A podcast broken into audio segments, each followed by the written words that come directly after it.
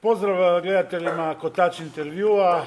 Četvrtak je 27. veljače i ovo je naš drugi intervju. U prvom smo imali Afrim Šeha i Marka Grbca, Knapića, a evo danas nam je gost eh, Dejan Bagar, aka Triki D. Dobar dan. Dobar dan, se Dobar čujemo. dan. Čujemo Evo. se, čuj, se čujemo. Daj, ga.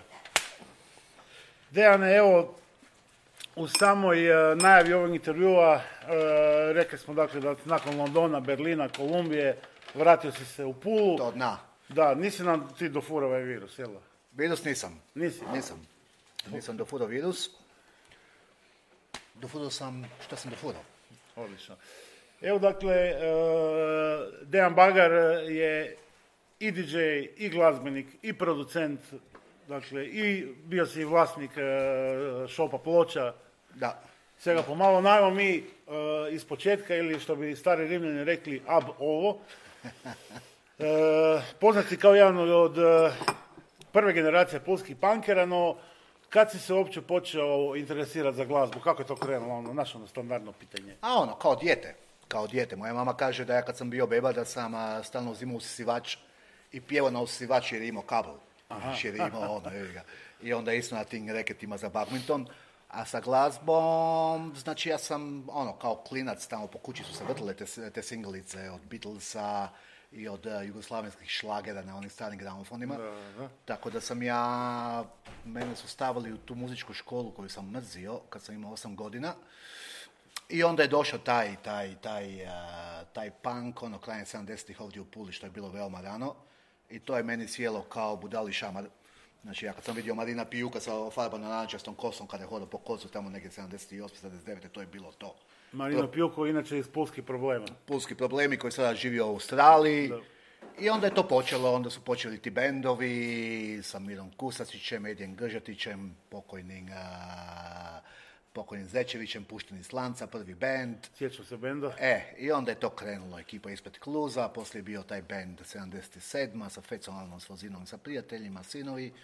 I to je bilo to, manje. Sinovi, podsjeti nas na postavu sinova. Sinovi su bili Edi Gržetić, Edi Gržetić, a, Edi Gržetić, pokojni Matuzan, pokojni Matuzan, Mile, Mile Suja, Mile Distorzija. Mile Distozija i bubnjev je svirao Zlatko Podbičanin. Da, to je bio ovako kao neki ono post, šta ja znam, neki kao polu noise band. Mi smo u to vrijeme slušali dosta se i Sonic Youth i sve te stvari. Imali smo jedan koncert. I bio je još jedan band koji nikad nije bio, koji nikad nije imao nastup, to je bilo sa Marinom Pijukom. Litiga. Litiga, da. Bravo.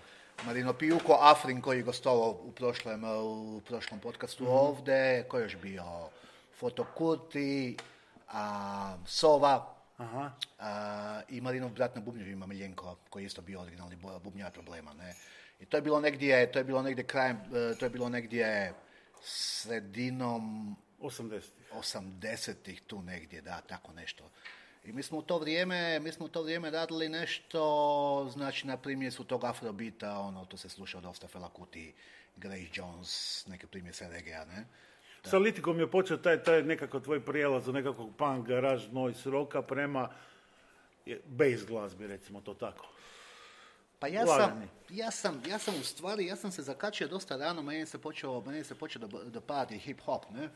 Znači ja kad sam prvi put Svima, da. vidio ono Ram DMC, Beastie Boys i svu tu ekipu Grandmaster Flash, tu sam ja već imao neko, neko, mislim, ono, i onda kad sam kupio, kupio tu ploču od Public Enemy-a u Trstu, Fear of the Black Planet, to je bilo to, ne, to je bilo to, tako da sam, tako da sam ja, tako da sam ja i onda kad sam se odselio te 90. u London, Da, to je moje sljedeće pitanje. e, Da. e, Znači, neki, e, kad si se ucelio u London točno?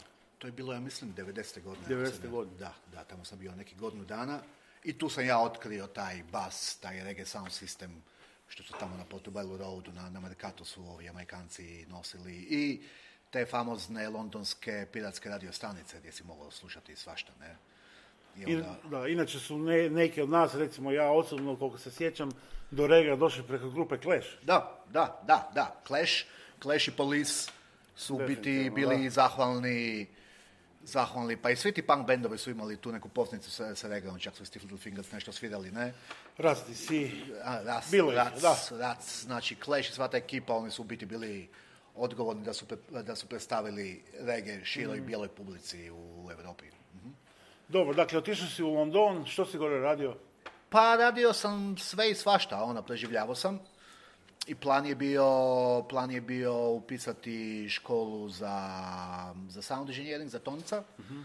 I moj plan je bio, mi smo u to vrijeme imali isto taj kokobad, ne, dole u Kandlerovoj ulici.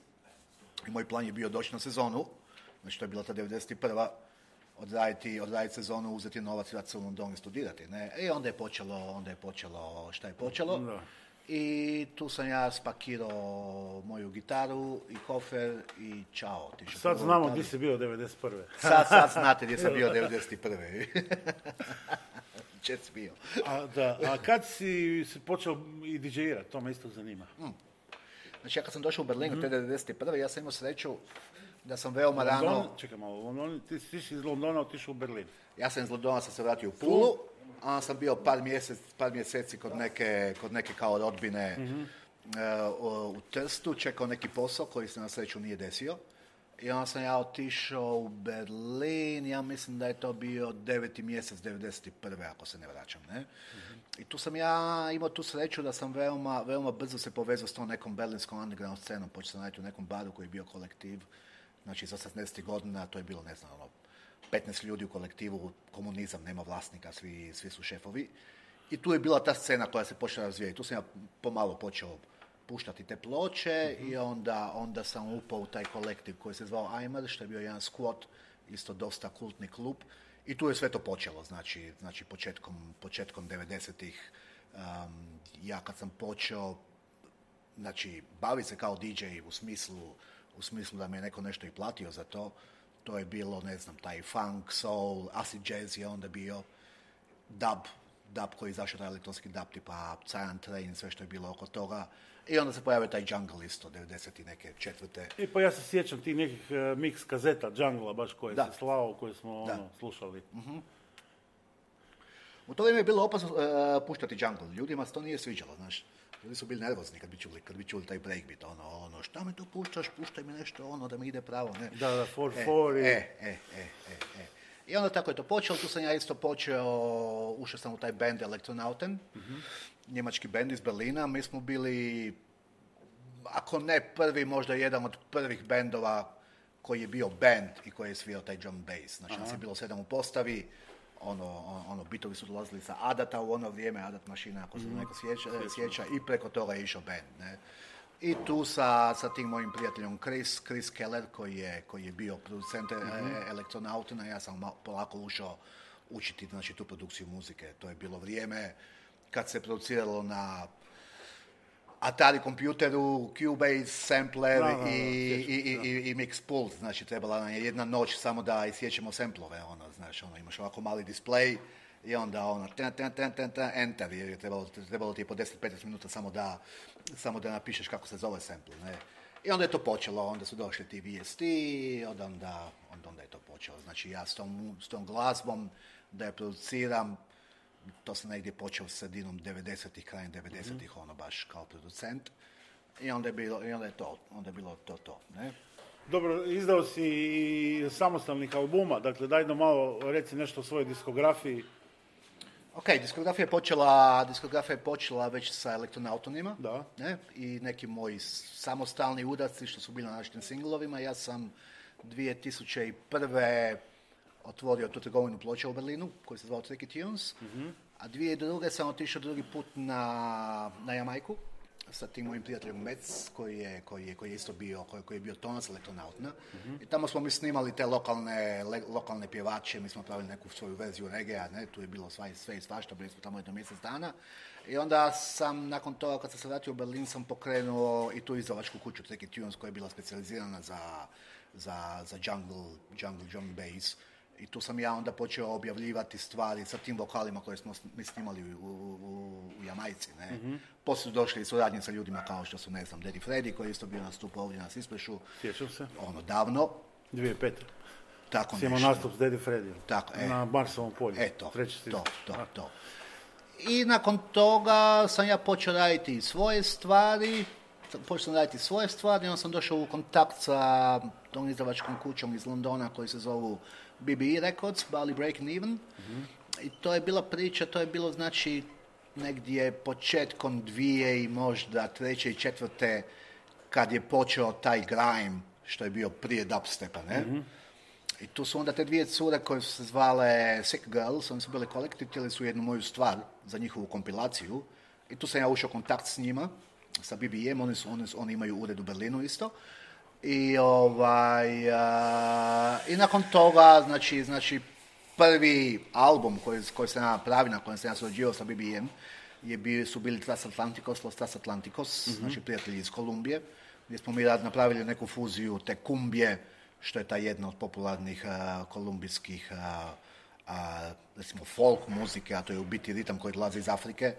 I to smo miješali, to smo fuzionirali sa, sa regeom i tim nekim, tim nekim istočnim balkanskim melosom, ne? I, A negdje u to vrijeme si izdao i svoj samostalni album. E, a samostalni album je izašao dvije i... Ja mislim dvije i... 14. To je već, to je već prošlo vrijeme, da. Taj Pa tako nešto, koliko se sjećam, taj album je bio jako slušan u našem uh, Sisters Office-u gore na drugom Da, katu. da, da. Iznimno slušan.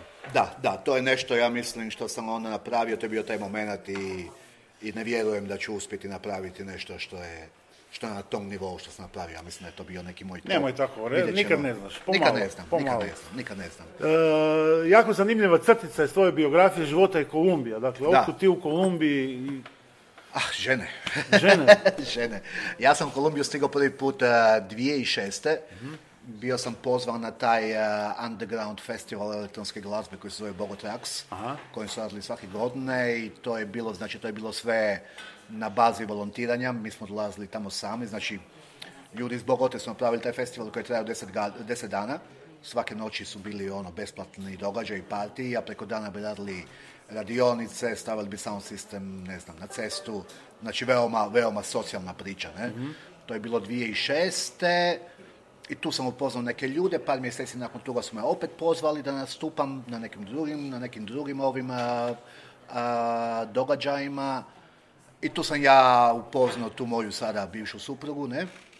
Ona je došla u Berlin, rodilo se dijete i u biti, u stvari, moj, zbog čega sam ja završio u Kolumbiji zadnjih deset godina, to je bilo zbog toga što, znači, kad, kad se ta veza, kad ta veza više nije funkcionirala, ona je otišla sa čerkom nazad u Kolumbiju, imala jedan posao i nije se vratila i onda sam ja odlučio otići tamo i brinuti za moje dijete, znači biti otac, ne. Dobro, osim što si bio otac u Kolumbiji i tamo Osim- si bio glazbeno aktivan. Da, da, osim što sam bio otac u Kolumbiji, tamo sam isto bio dosta glazbeno aktivan kao DJ i isto kao producent. Mislim, evo, sada, sada imam a, isto gotov album koji je snimljen u Kolumbiji sa kolumbijskim pjevačima, što bi trebao se objaviti na BBU, na BBEU ili ne znam na, na, na kojoj izvačkoj e, tvrtci, ali sad sam malo u stand-byu jer još uvijek nisam uspio napraviti ugovore sa svim surađivačima oko, oko podjele autorskih prava.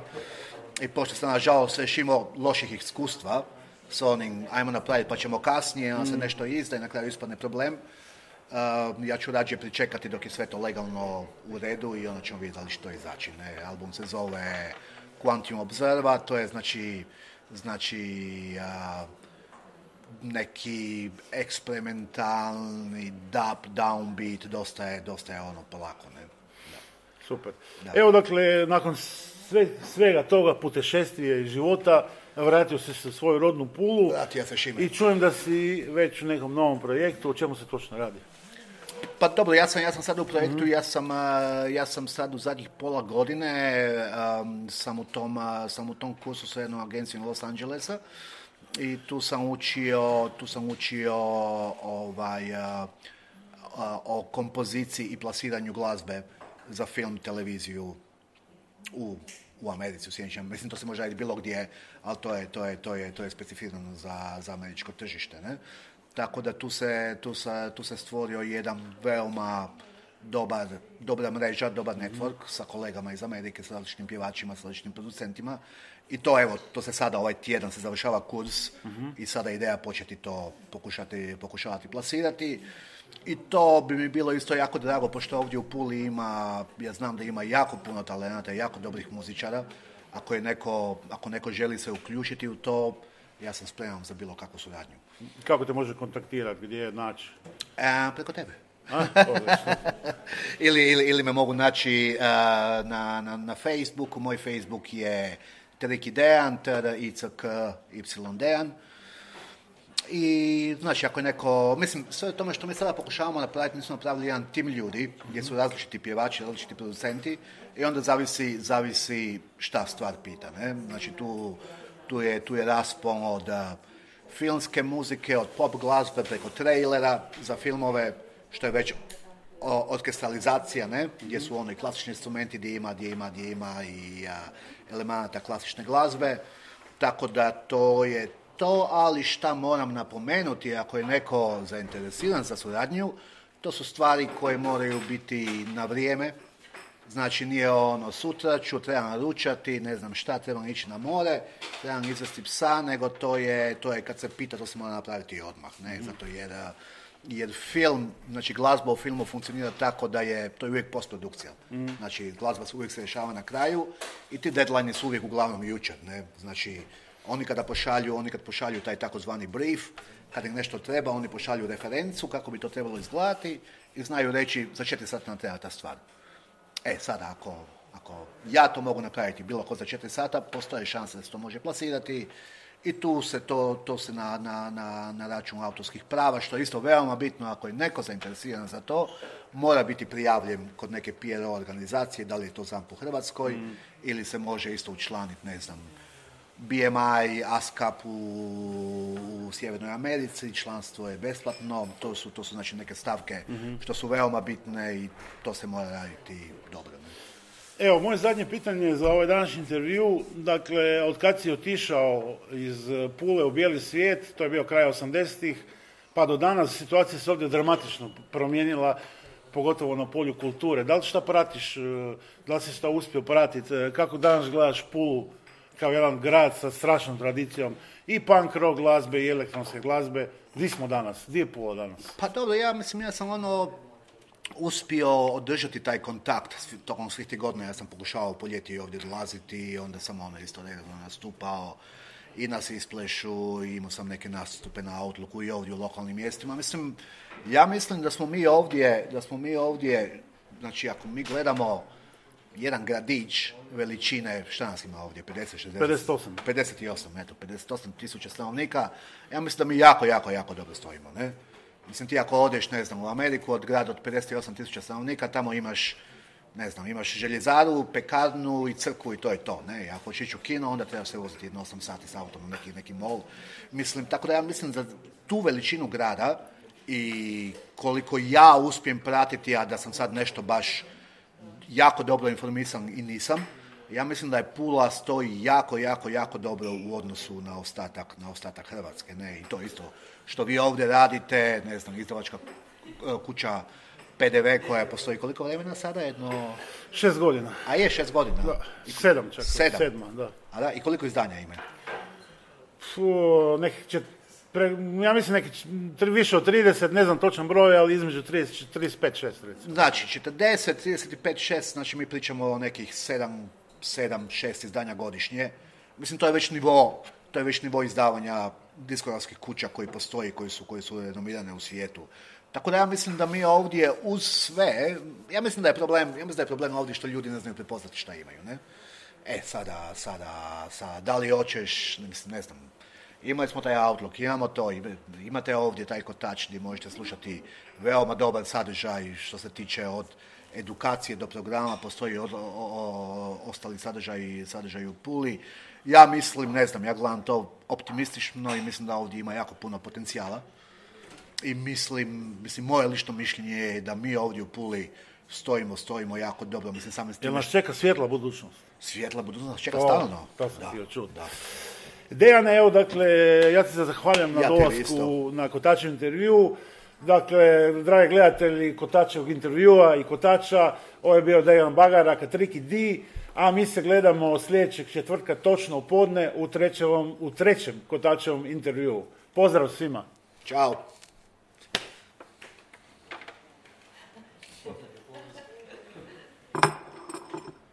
Otvaramo televiziju, ste čuli? Ekipa zelena istina.